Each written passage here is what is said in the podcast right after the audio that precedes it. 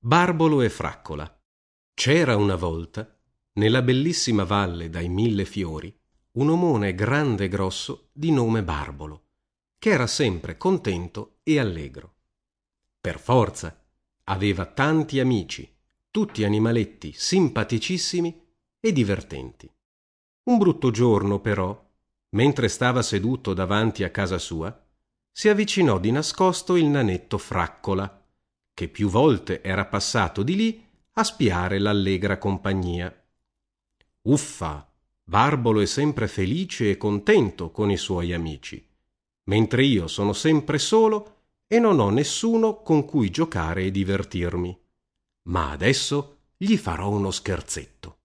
Fraccola mosse la bacchetta magica e pronunciò queste parole.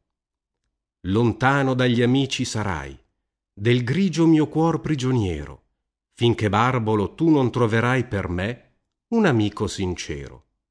Fric frac, e libero già più non sei. Puff! All'improvviso Barbolo si trovò in un posto grigio e freddo, senza i suoi compagni. Cos'è successo? Dove sono capitato? E dove sono tutti gli altri?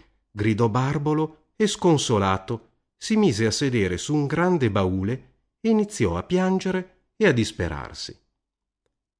Ma tutto ad un tratto si accese una lampadina che disse Finalmente posso dare la mia luce a qualcuno. Ma perché piangi? E l'omone rispose sorpreso Mi chiamo Barbolo e stavo con i miei amici, quando all'improvviso mi sono ritrovato qui e non so perché. Te lo dirò io, disse la lampada. Ti trovi nel triste cuore di Fraccola, il nanetto mago, che non sopporta la gioia altrui perché è sempre solo. Se vuoi uscire di qui e ritornare a casa, devi trovargli un amico. Cosa? Come poteva fare Barbolo per trovare degli amici a Fraccola, che era così antipatico e geloso? Idea. Nel grande baule sul quale si era seduto prima, Barbolo trovò della stoffa colorata, un ago, una forbicina e del filo. Mmm, disse, adesso so cosa devo fare. Barbolo iniziò a cucire dei pupazzetti bellissimi e molto colorati, che somigliavano tanto ai suoi animaletti, mentre la lampadina, che si chiamava Lucia, gli offriva la sua luce.